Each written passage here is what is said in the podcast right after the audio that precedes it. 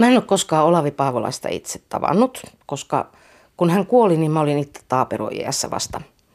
Mutta hän on siis mun äitini kummi ja mun isoäitini leikkitoveri ja monen puun kautta serkku ja isoäitini Elli Pimiä oli Kivennavalla asuessaan yksi niistä henkilöistä, jotka teini-ikäisenä perusti Olavi Paavolaisen kanssa Kivennavan taiteilijaseuran.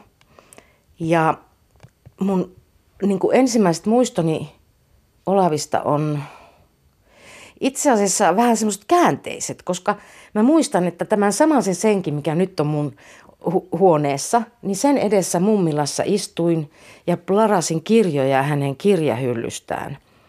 Ja on ollut ehkä seitsemän, kahdeksanvuotias ja mun kädessä oli kirja Helvi Hämäläisen säädyllinen murhenäytelmä. Ja mummi tulee paikalle ja sanoi, että älä sinä sitä lue, että se on ihan roskaa se kirja ja se on täynnä valheita, että pane se pois. Mä sanoin, että mutta tämähän on nyt niin kirja, että eihän tämä nyt voi olla vaarallinen. Ei, nyt sinun ei tarvitse sitä lukea, että ei, ei se, se, siinä ei ole mitään hyvää eikä siinä ole mitään totta, että pane se pois se kirja. Että voit joskus ehkä vähän vanhempana sen sitten lukea. Minä voin kertoa, että miksi se on huono luettavaksi nyt. Se oli mun ensimmäinen niin kuin, yhtymäkohta, koska sen verran mummi kuitenkin kertoi, että se kertoo Olavi Paavolaisesta, joka on mun sukulainen ja hyvä ystäväni ja siinä kerrotaan valheita hänestä.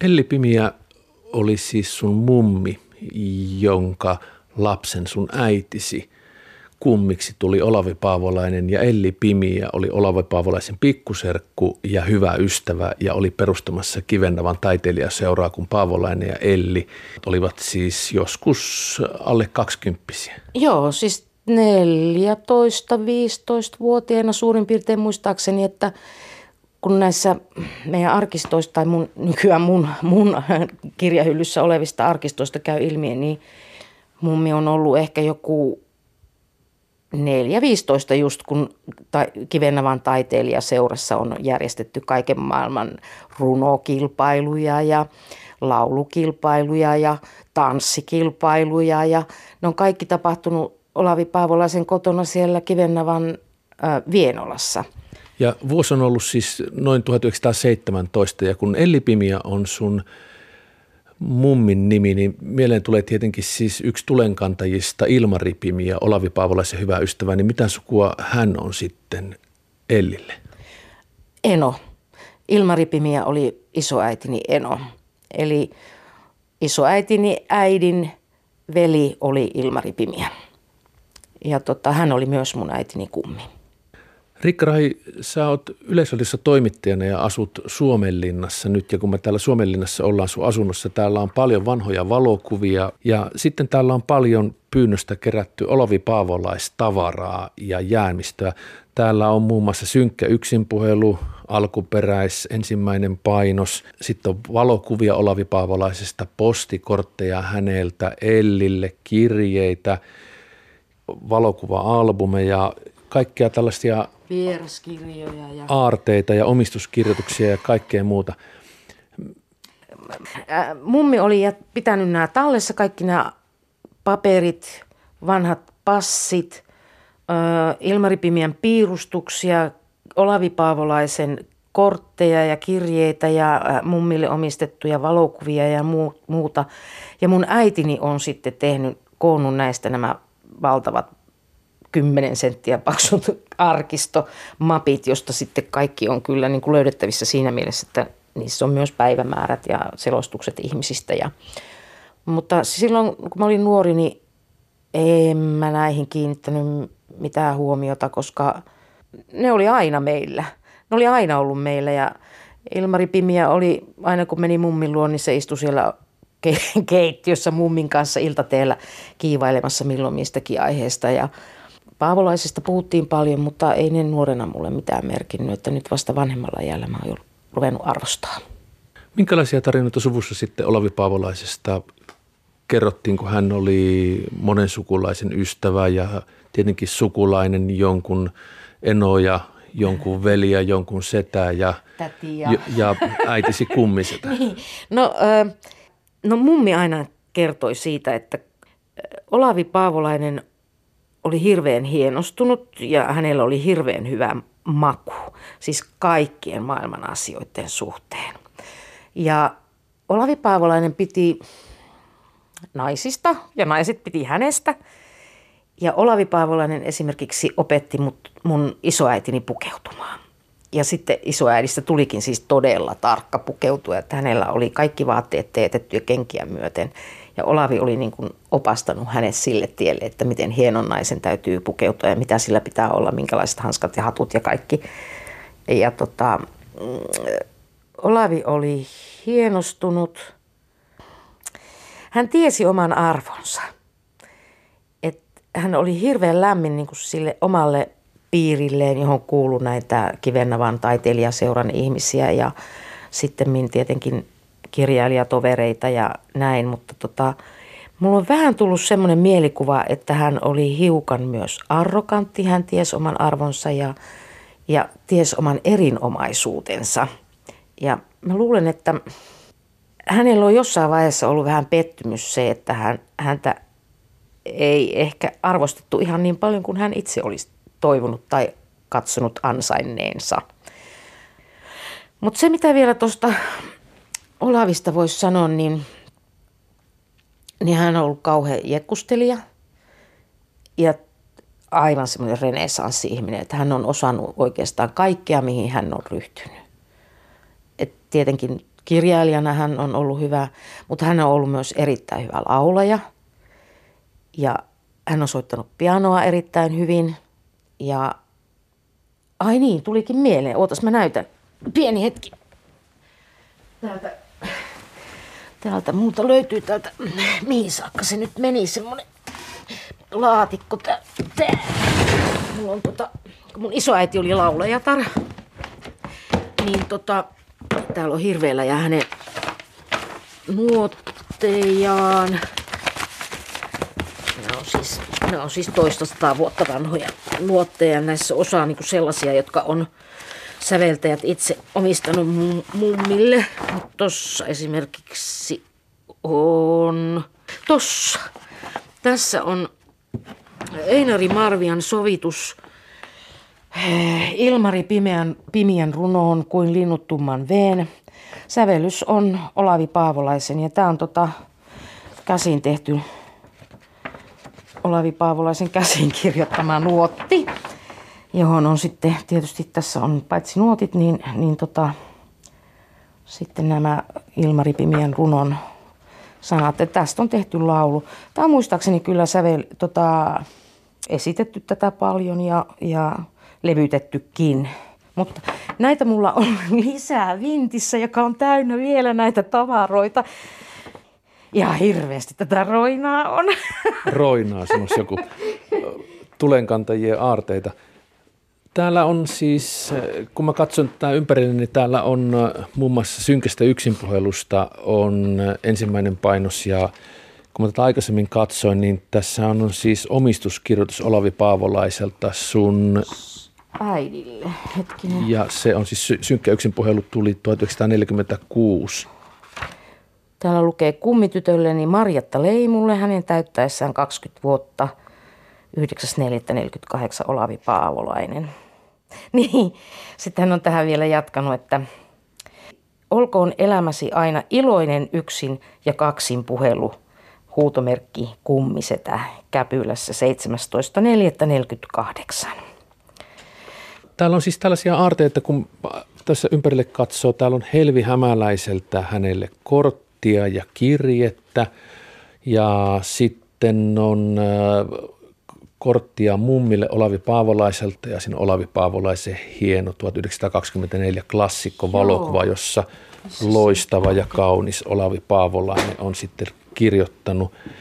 Ja sitten on muun muassa Olavi Paavolainen lähettänyt kortin.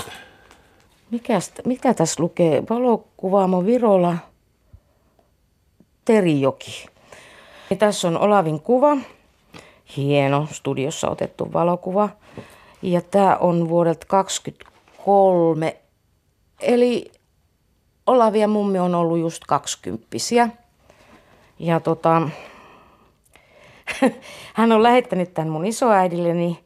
Tulen näin omassa persoonassani tuomaan terveiseni sairaalle satakielellemme. Ja tässä hän viittaa siihen siis Kivennavan taiteilijaseuran satakieleen.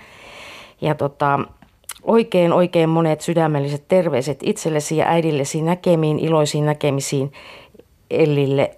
Ja sitten Olavi on tämän kirjoittanut ja täällä on nyt samanlaisia sitten nimikirjoituksilla. KTS ja monien hauskojen yhdessäolohetkien muistoksi ystävyydellä Olavilta vuonna 20. Ja tämä on osoitettu Ellelle, koska silloin 20 he olivat niin kansainvälisiä ja, ja tuota noin, eurooppalaisia ja ranskalaisia, ties mitä, että Ellistä tuli Elle. Eli siis Kivennavan taiteilijaseurasta on kasvanut ja kasvamassa tulenkantajien Joo, taiteilijaseura kyllä. ja ikkunat aukeavat Eurooppaan. Joo, just näin, just näin on tapahtunut. Mummi ei kyllä silloin vielä missään ulkomailla käynyt. No ei, mä en tiedä, olisiko Paavolanakaan vielä kaksikymppisenä. Ei kun tämä on vuodet 20. Niin siis hän on ollut vasta 17. Ei ole vielä käynyt missään. Mutta tota, täällä on sitten tosiaan valokuvia sieltä Vienolasta.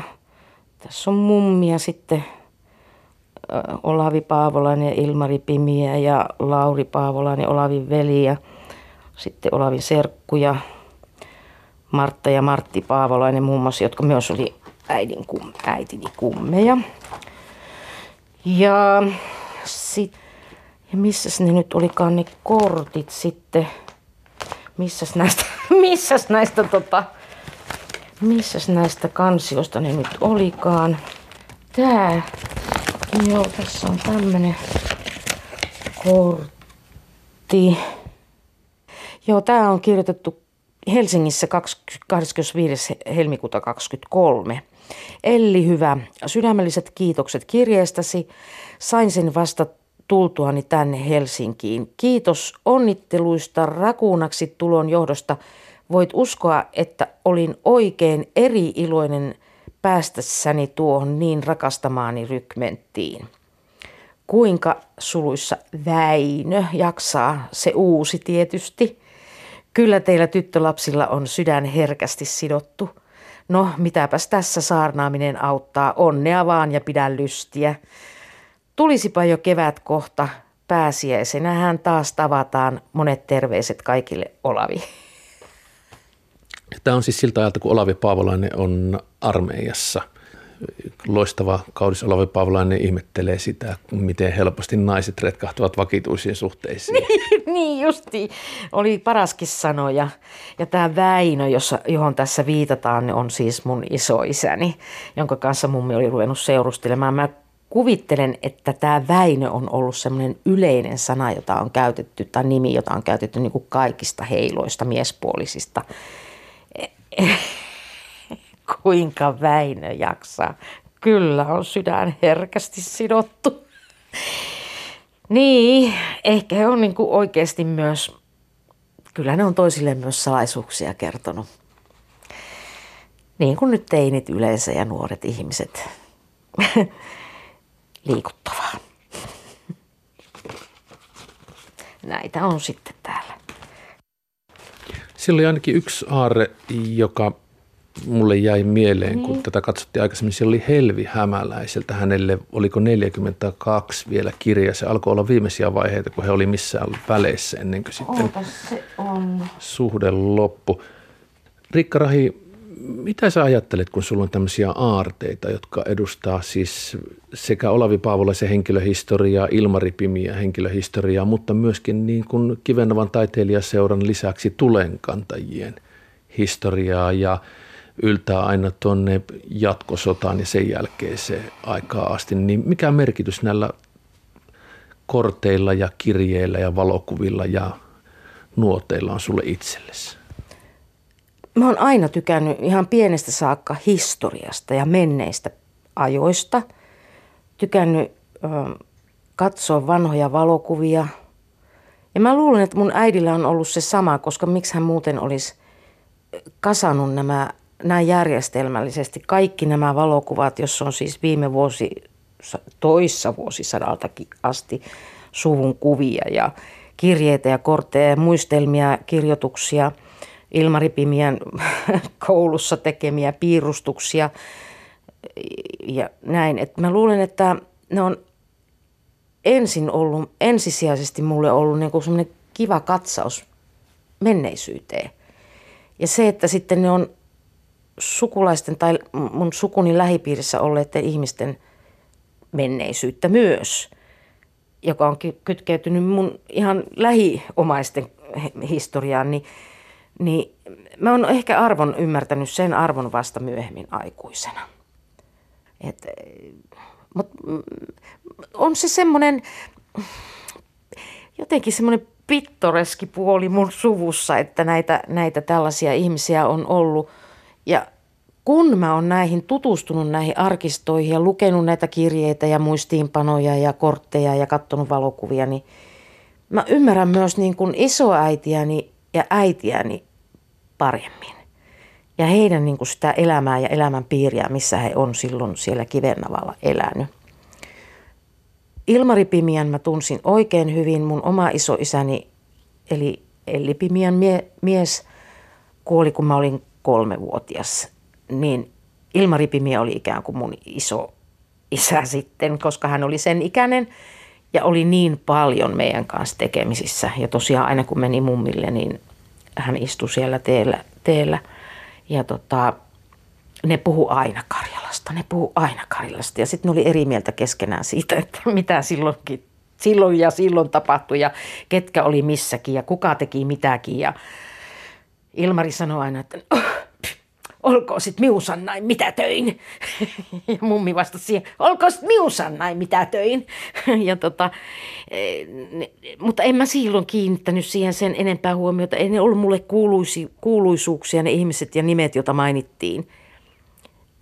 Ja mua harmittaa ihan hirveästi vieläkin se, että mä ihan oikeasti en, en kysely koskaan enempää esimerkiksi äidiltäni tai mummiltakaan noista ajoista, mitä he yhdessä elivät, mutta nythän ne elää kaikki ihmiset, jotka ovat jo menneet, niin näissä muistiinpanoissa ja valokuvissa ja kirjoituksissa ja korteissa. Täällä on paljon aarteita ja jos mä itse mietin muutakin kuin, että näitähän ei voi palovakuuttaa, niin mä poimin tästä vielä yhden todella kiinnostavan. Tässä Olavi Paavolaisen valokuva, hän on sotilaspuvussa ja jos oikein muistan, niin hän on luutnantti – en tiedä, onko tämä talvisodasta vai jatkosodasta, mutta siinä meidän synkä yksinpuhelun kirjoittaja kuitenkin katsoo kehyksissä. Ja tämä oli jännä juttu, kun sä tämä otit esille, niin sanoit, että sä yllätyit, kun sä katsoit tämän valokuvan Joo. taakse. Tässä lukee Olavi Paavolainen on kirjoittanut tähän, että 21.11. ja olisiko toi nyt sitten 40 jotain, ei 39 tuossa ei, en mä saa tuosta vuosiluvusta, mutta sitten muistin, että Akatta Kristien kirjoissa aina valokuvista löytyy jotain.